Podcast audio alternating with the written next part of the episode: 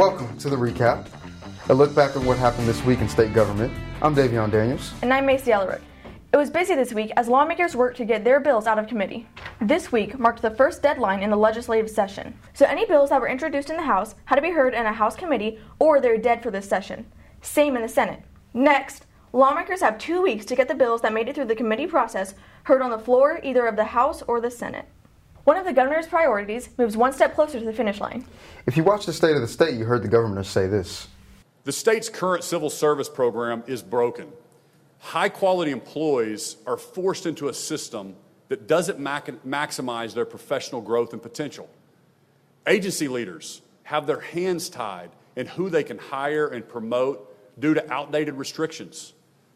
Today, I am calling for reform that requires all new hires in state government moving forward to be unclassified.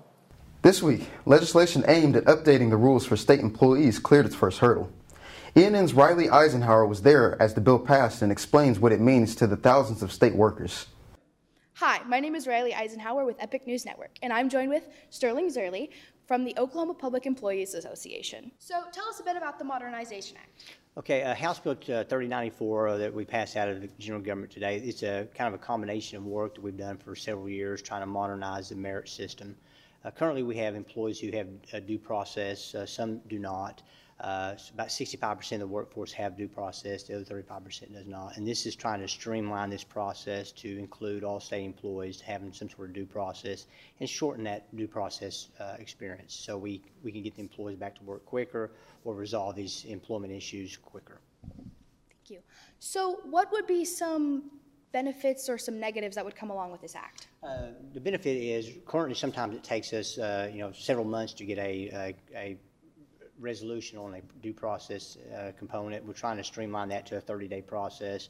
Uh, the benefits of this is to make sure that employees who provide law enforcement and who provide uh, does like federal funds, state funds to the recipients of Oklahoma, they have some sort of due process in place so there's not any interference from uh, legislators or from outside influences to make them to have a decision that's not correct based on law. Thank you.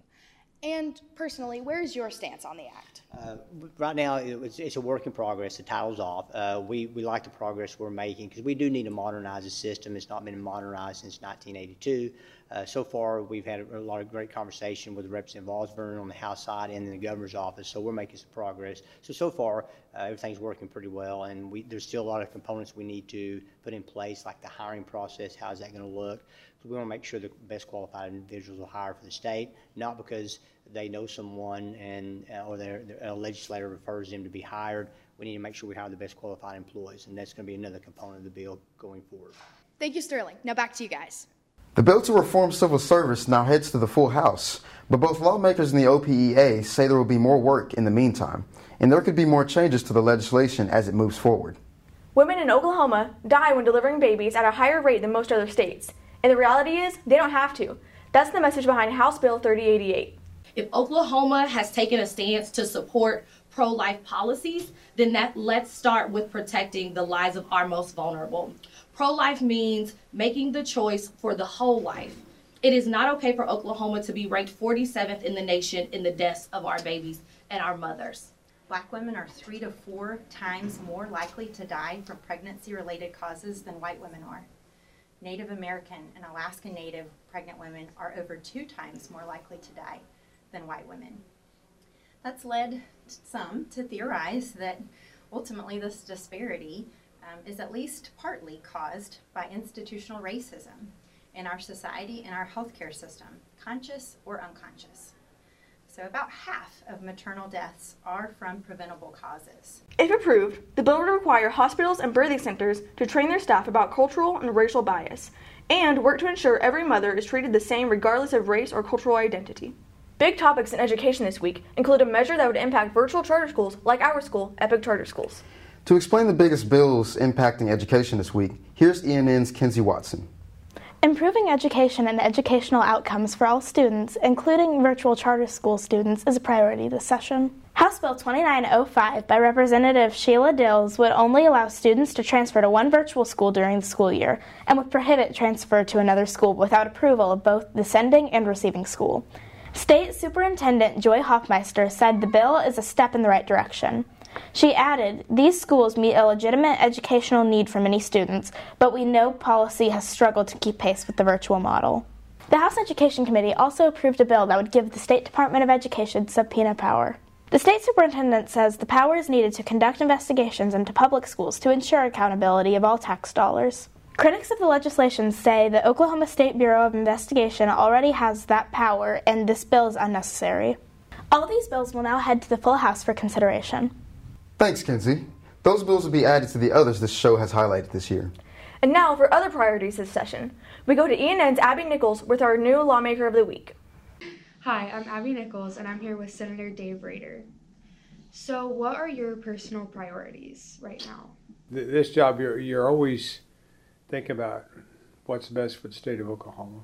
And so, even though we deal with hundreds of bills, it's always in the back of your mind. Some bills are a little bit uh, more important than, others. And by that, I mean it affects more people on that. So uh, those uh, those bills always take your attention and, and should become uh, more um, visible to the people, uh, especially those that are paying attention. The ones that that I've been working on, I've, I've been working on um, adjusting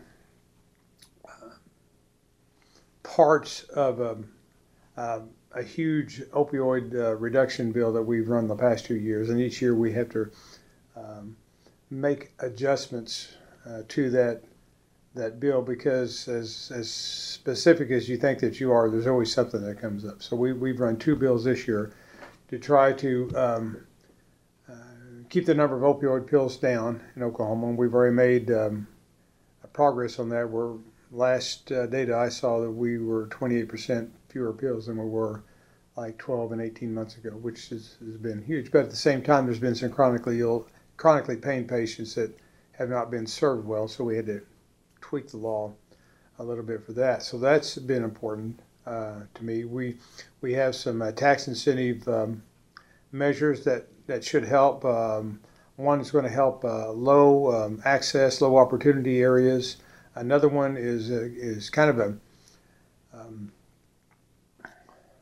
it's not unique, but it's unusual in that it, it, it's going to allow for private monies to meet with public monies uh, to come together and help build a workforce for certain industries.